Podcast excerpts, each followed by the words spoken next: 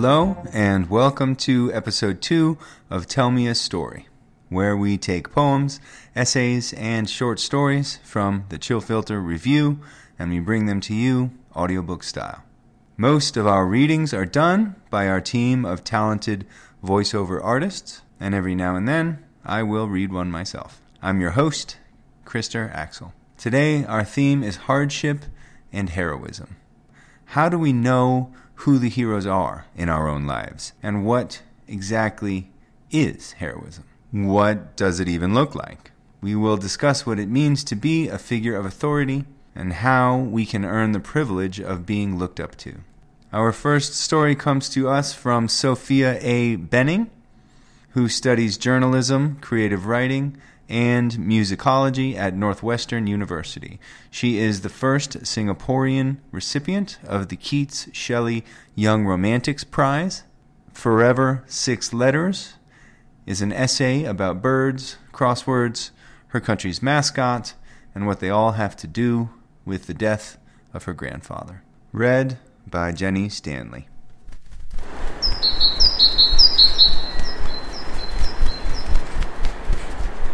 My grandfather was a scarecrow, but he didn't know it. His days were spent reclined in a red leather chair, a thin white shirt, and dark brown sarong hugging his emaciated frame. On his lap would either be a crumbled issue of Berita Harian from three days ago, a fraying book of crossword puzzles, or our old cat Toby. The hours would pass, the world around him would begrudgingly fry underneath the merciless Singapore sun, and he'd still be there in his chair next to the windows, wizened and deep in thoughts that no one could hear, occasionally reaching for his mug of lukewarm tea, or loudly saying Toby's name, although I'm not sure if the latter was a beckoning or a reminder.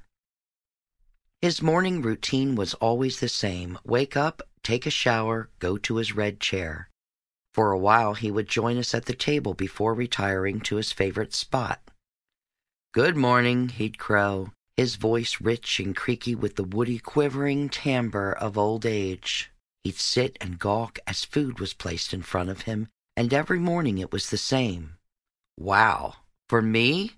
He'd ask, incredulous, like he couldn't fathom that a meal had been prepared just for him and every morning after eating his food, he'd amble up the stairs, always making sure to give us a friendly smile and say thank you, like a satisfied patron leaving a restaurant. After some time, he couldn't descend the stairs to join us at the table any more, and we'd have to bring his breakfast to his red chair. My grandfather would stare at the measly portion of kaya toast, and now every morning he'd say to me, I can't eat all that opting instead to furrow his brows at the black and white squares of a crossword puzzle, ignoring how his wristwatch freely slid down his wisp of an arm. There are always birds around our apartment. Sometimes they're loud enough to jolt me out of my sleep. Recently I've learned that they're mynas, Javan mynas to be exact. These birds are black with white accents, a yellow beak, yellow legs, and yellow eyes and they're everywhere. One time I saw one nick a whole drumstick off a person's plate when they were looking elsewhere. Another time I saw one dragging a balloon down a street in Little India. Another time I saw a bunch of them picking at the corpse of one of their friends. A town council tried to shoo them off a tree by slathering the branches with an unpleasant spicy gel, but the mynas fought back by putting leaves and twigs on top of it. These birds fear nothing and no one.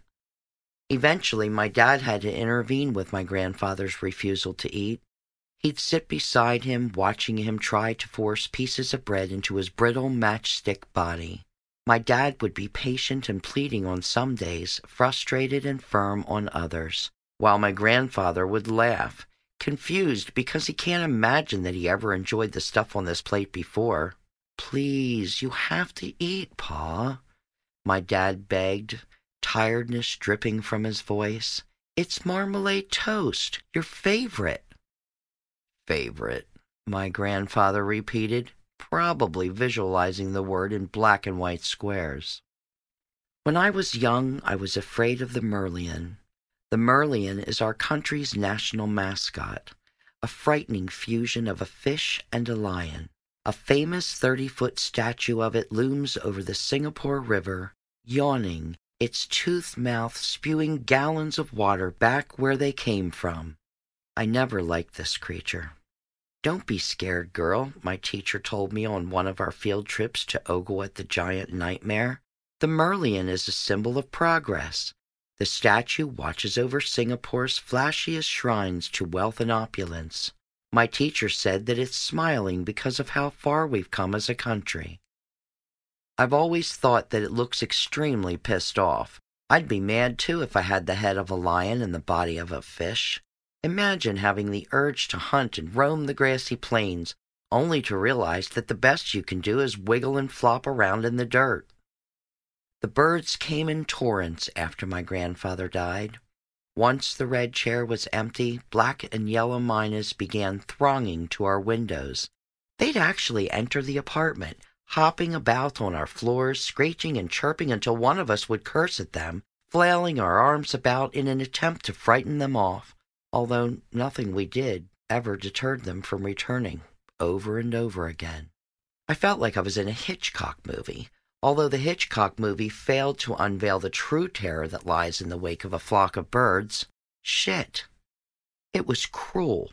It was sick. It was everywhere. As I scrubbed more bird shit from the lid of my childhood toy box, I couldn't help but wonder if this was one of those things where a relative dies and they come to visit you in the form of an animal to try to tell you something important.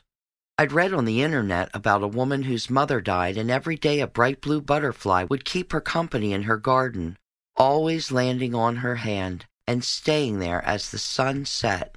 Well, Grandpa, I don't know what you're saying, but if you're disappointed in me, I'm getting it loud and clear.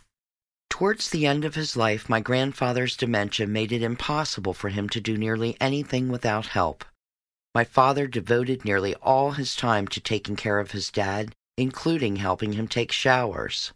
My grandfather didn't seem to remember how to do that anymore. I'd hear my father, exasperated and worn, over the sound of gushing, flowing water going over all the steps of showering, giving instructions like one would to an infant, reminding his dad how to dispense the shampoo, where it goes, rub it into your hair. Yes, your hair, Pa. Wait, Paul, where are you going? Don't go to the toilet. You still haven't rinsed the shampoo. You need to rinse the shampoo. The shampoo. Later that night, my father sighed. If I ever get like that, if you see me even start to get like that, pull the plug for me. My mother would get angry and teary eyed, begging him not to talk about such things. I knew that both of them were full of fear. One feared death while the other feared living like death had already come. I thought that mynas feared nothing and no one. I think I was wrong because not even jets of water, not even cats, not even swattings by rolled up newspapers could keep them out of our house like my grandfather did. Our apartment's fearsome scarecrow. I'd sit on the sofa next to his red chair, watching him do his crosswords. I watched him fill boxes, letter by letter. Grandpa, do you want anything to drink? I asked. He turned to look at me, mildly surprised, a small smile on his face, like he just ran into an old friend. Drink, Grandpa. Do you want tea? I asked. He returned to his puzzle. I helped him with one of the words. Smart girl, he said like he did since I was a toddler. Within a few minutes, I had to help him walk to the bathroom. His feet shuffled listlessly, and my hand around his waist felt nothing but bone. We passed by the cat. Toby, my grandfather stated, head of a lion, body of a fish. I still can't do crosswords as fast as my grandfather did. If you ever visit the Merlion statue on the Singapore River, you just might see a group of mynas atop its head. I wonder what they think about when they're up there. Are they scared at all? Thousands of tourists and visitors flock to the statue every day their cacophonous yells and the sound of their camera shutters battling with the roars of the Merlion's gushing water. But the mynas stay put. I've tried sitting in my grandfather's red chair, taking his place as our apartment scarecrow, But the damn birds still come. My grandfather once wandered off on his own, and after a two hour search, I found him in another apartment block, staring at the elevator that led to a home that wasn't ours. I wanted to go up, he explained, when I found him, but I thought I'd wait for you and we could go home together. I wonder if my grandfather ever felt fear in the last few months of his life. We definitely did. Whether it was the fear that he might slip and fall, that he'd become unable to eat and drink, that he'd sleep the wrong way and silently choke. But I think our biggest fear was that he'd forget who we were. He didn't. Moments before he passed away on his hospital bed, I held his hand, and although he couldn't speak, there was a smile in his eyes, like he'd just seen an old friend. Maybe he didn't feel fear because although the little things didn't make sense to him anymore, like forks and knives, like fine tooth combs, like paper clips and magnets, we still did. Maybe when he looked at us, he saw our names fill up black and white boxes in his mind.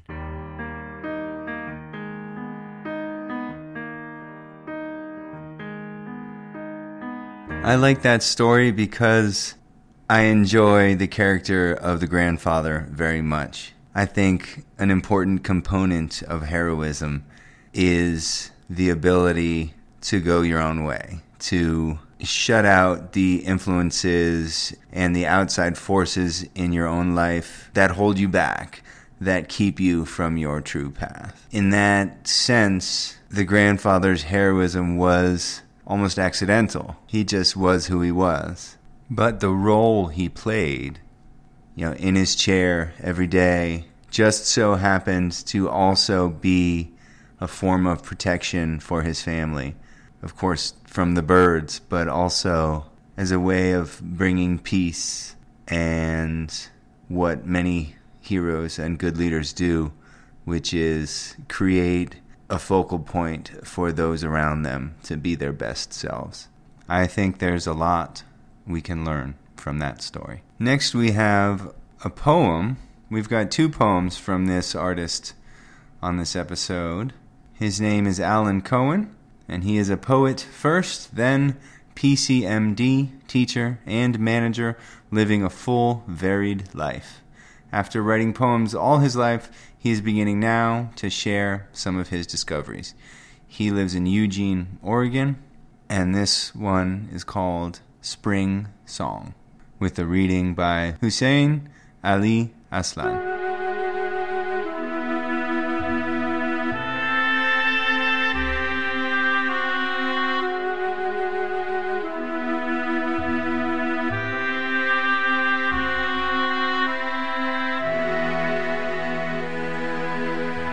It's spring. At last, it's spring. Stand with me and look down, down with the spray. Look up, up with the waver and warmth. If this is not spring, what can shimmy on a branch? If this is not love, what can burst inside a cloud? If compassion does not flower, what can prosper in a day? yelling to the factory workers that spring has come, yelling about the passion of the falls, yelling. Trying to sail into a cloud, a rose cloud, crazy as a water bird, crazy as a well, a fragrance, a sorrow. I tell you it's spring, and no farther fear or occupation will root me in the soil. I've eaten winter long and long out of the ground like a throstle. She were with me. What, all life a sequence? Stumble, break your leg, lose your heart, climb spring like a mountain goat, stare into the avalanche, be a bit more sturdy and daring and wonderful. Hold a new leaf, wash your face in the cold brook. Sprint down the banks, open your arms, it's spring. Are you not awake? Why breathe if you won't hear this joy, starting like a madrigal from the earth? Where's your voice?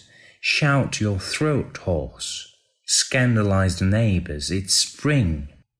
At last, it's spring.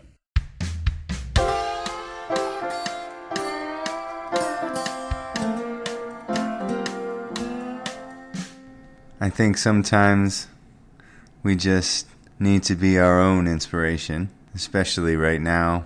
It's nice to hear a little bit of pure childish joy, which is, of course, the best kind. We are going to hear one more poem from Alan later on in this episode, but next we've got a story that mixes heroism with a little bit of fantasy, or you might call it metaphysics, New Age spirituality. I don't want to ruin the surprise, so I will say nothing more. This one comes to us from David P. Rogers, and it tells the story of people connecting with each other. It's called Numbers, and the reading is by Christian Brew.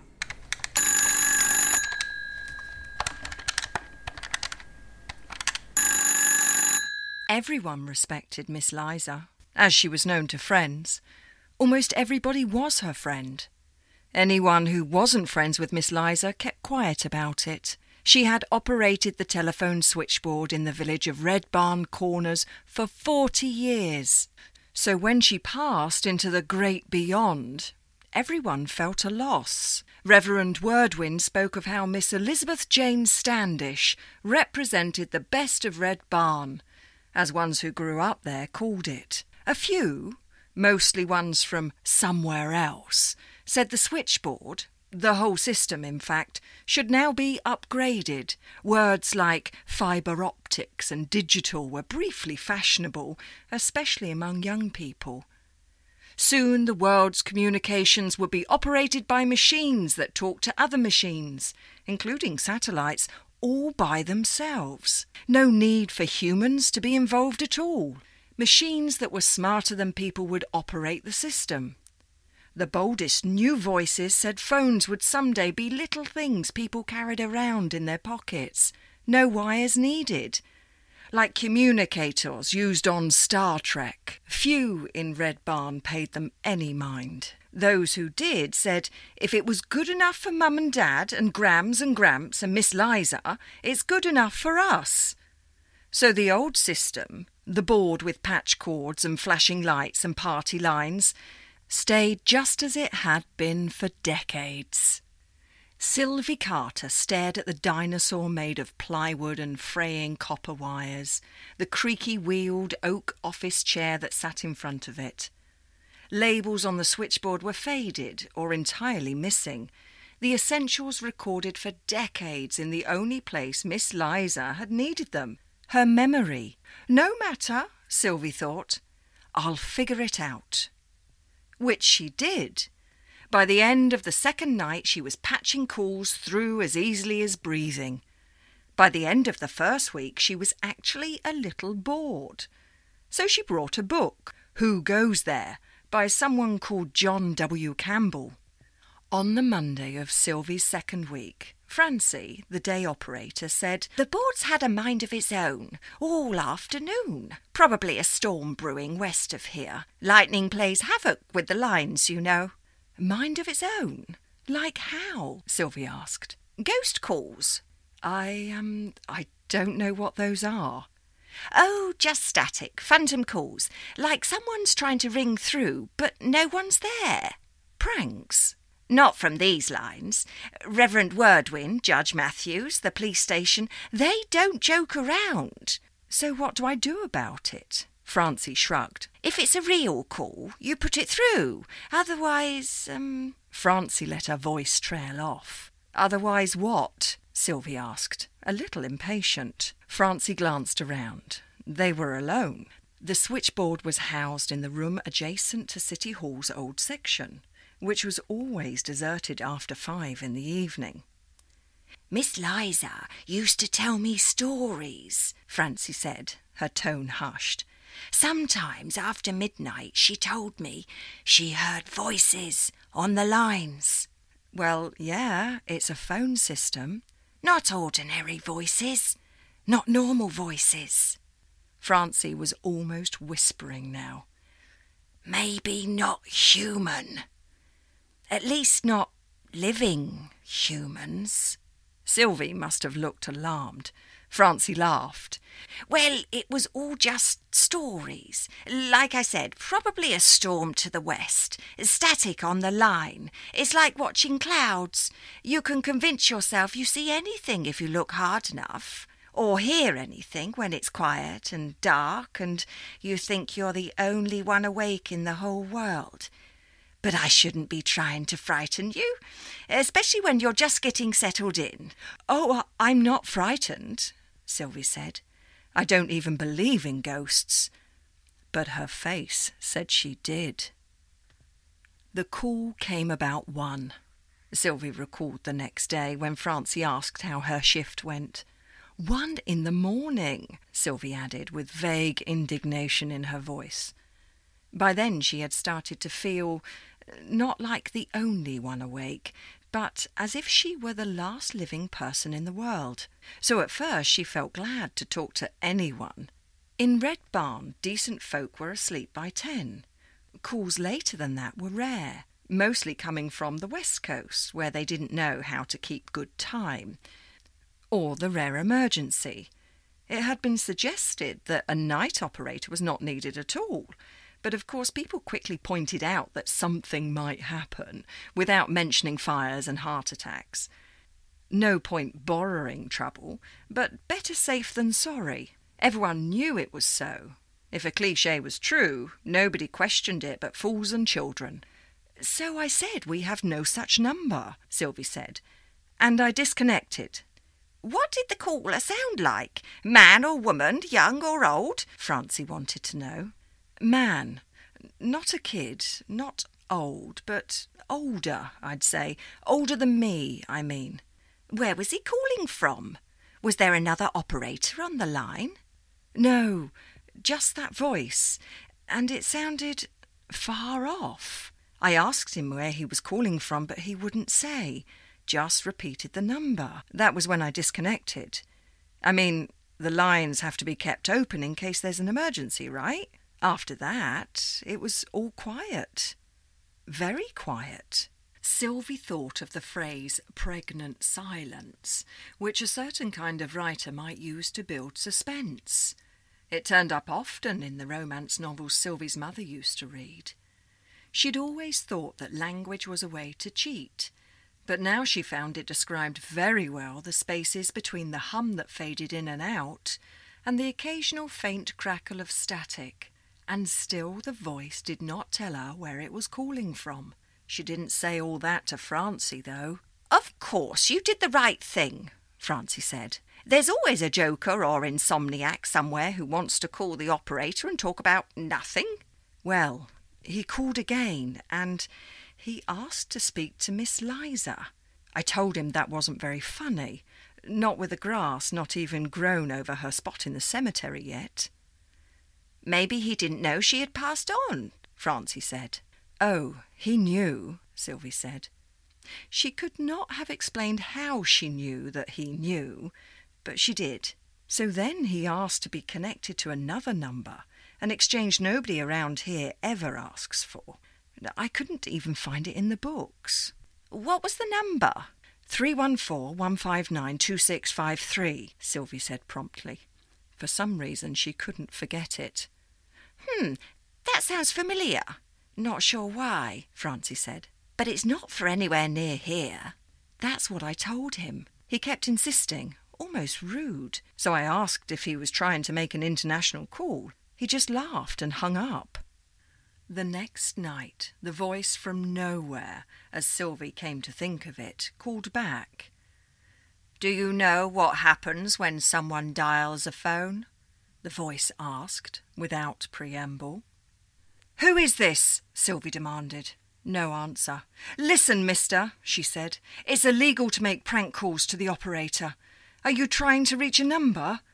Sylvie was not sure about the legal point, but she had a vague notion she was right. Undeterred, the voice went on. Each time you pull your finger around, you harness a little current of electricity. You generate a tiny bolt of lightning, and you unleash it. That lightning is sent out on the lines. Where does it go? The voice paused, as if waiting for an answer. Sylvie started to respond. Maybe if she kept him talking, he'd let something slip.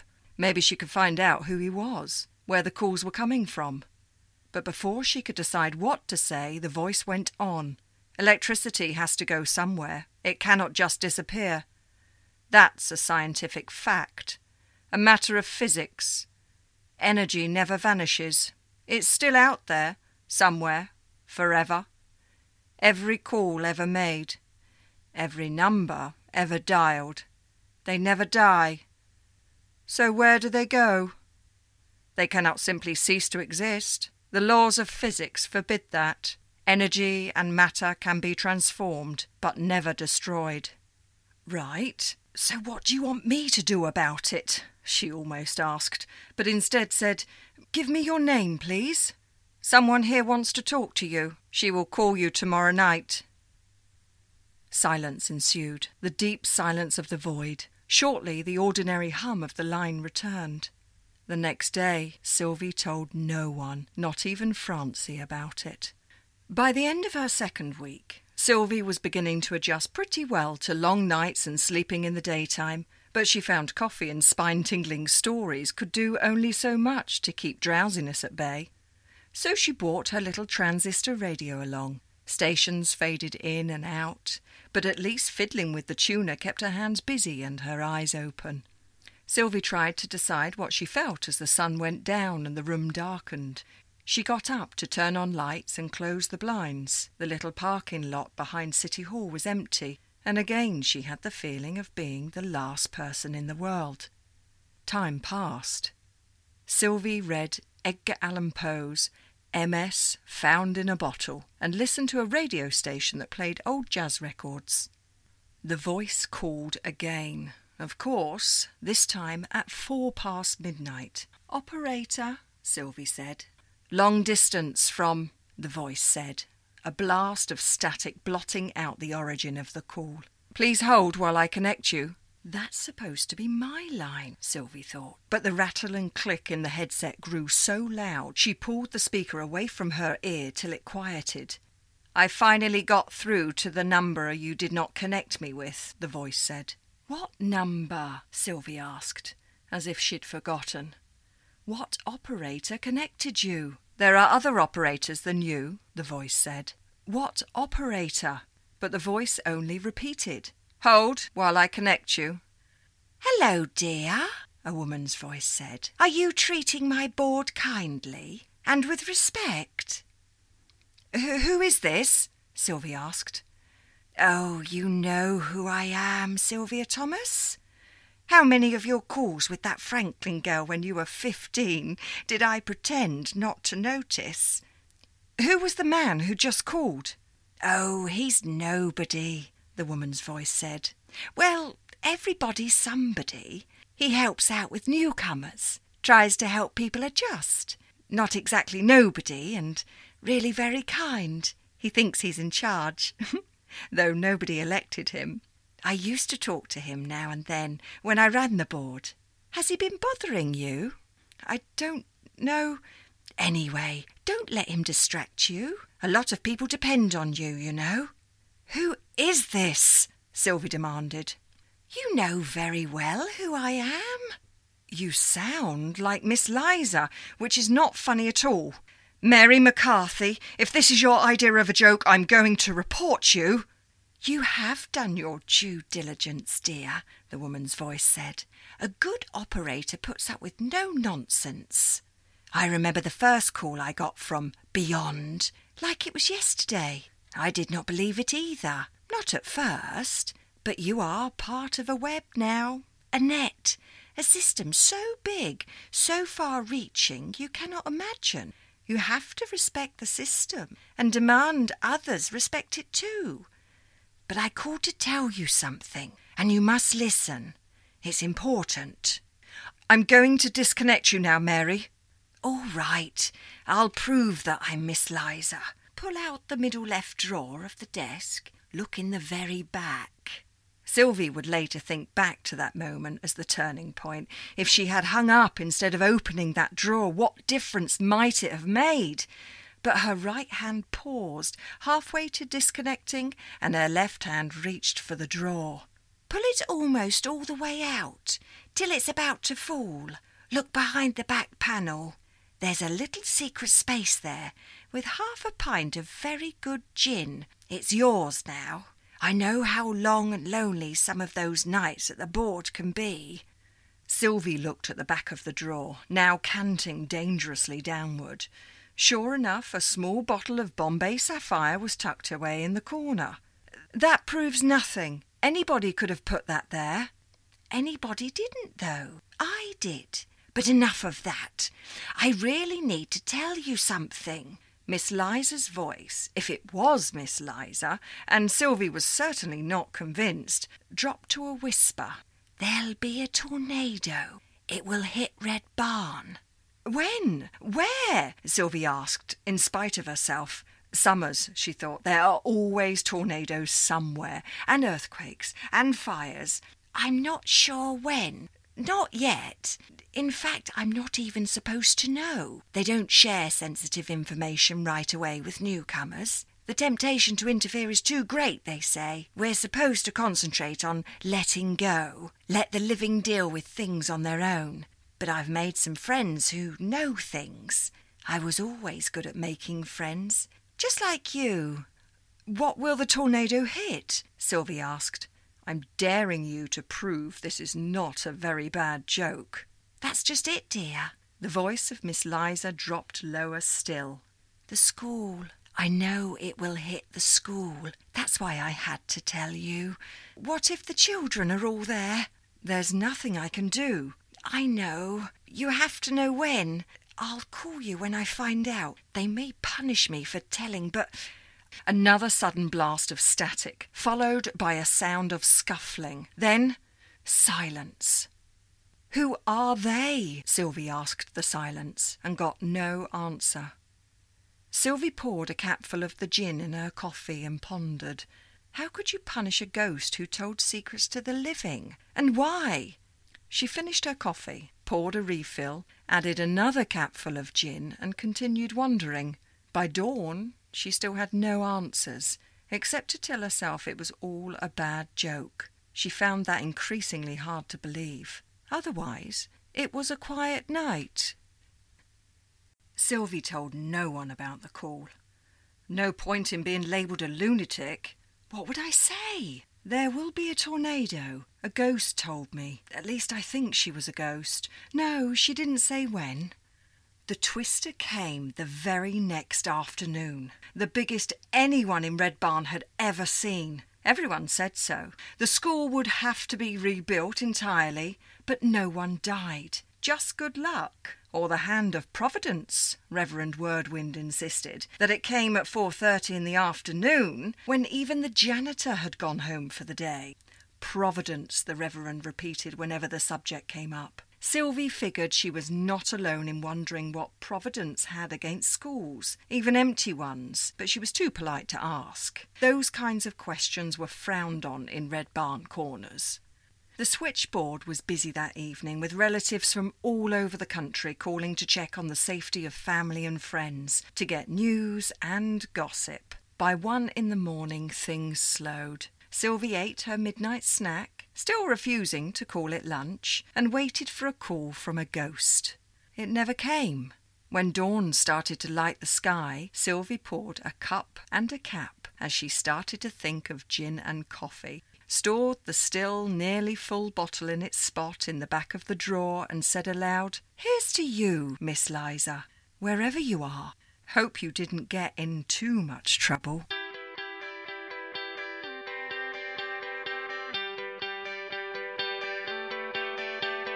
I think there's something fun and creative about the idea of sacrificing ourselves for the greater good, even in the afterlife. You can make the argument that heroism is simply doing the right thing. Maybe it's just another word for looking out for the greater good. I also think there is something to be said for self care, for the deep understanding that we can't help anyone if we are not whole ourselves. And that's the concept that we are going to close out with. This last poem is again from Alan Cohen. It's called Letting Loss In, and it deals with that process of being hurt and waking up the next day to be our own best friend. Sometimes the heroism has to come from within.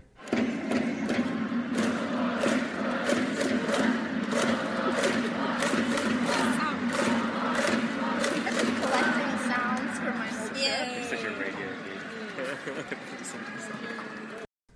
Watching the earth movers change the landscape, I open the window and let loss into the room. Never agains from every era of the past.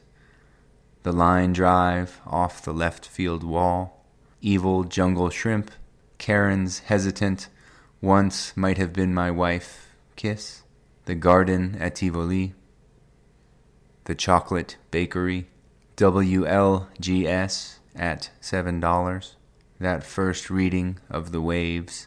In life's late afternoon, there's still a flood of light. We may see the limp balloons of the morning glory in among the brighter flowers, but the transcendent light of evening is still ahead. There is no crisis, but once we acknowledge loss, we look too for something fresh, something new, some flower, face, or gesture to take into our hearts, knowing it should outlive us as we have the things we mourn. The concussion of the trucks scatters a lovely apricot dust, softening the sunlight.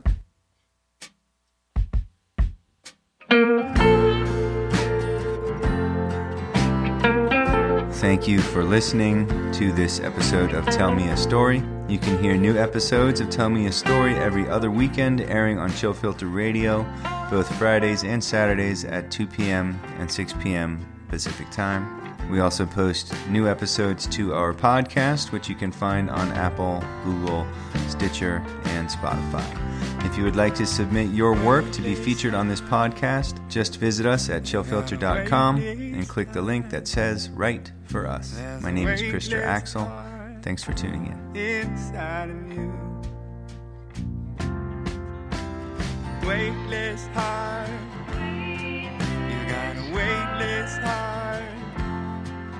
There's a weightless heart inside of me.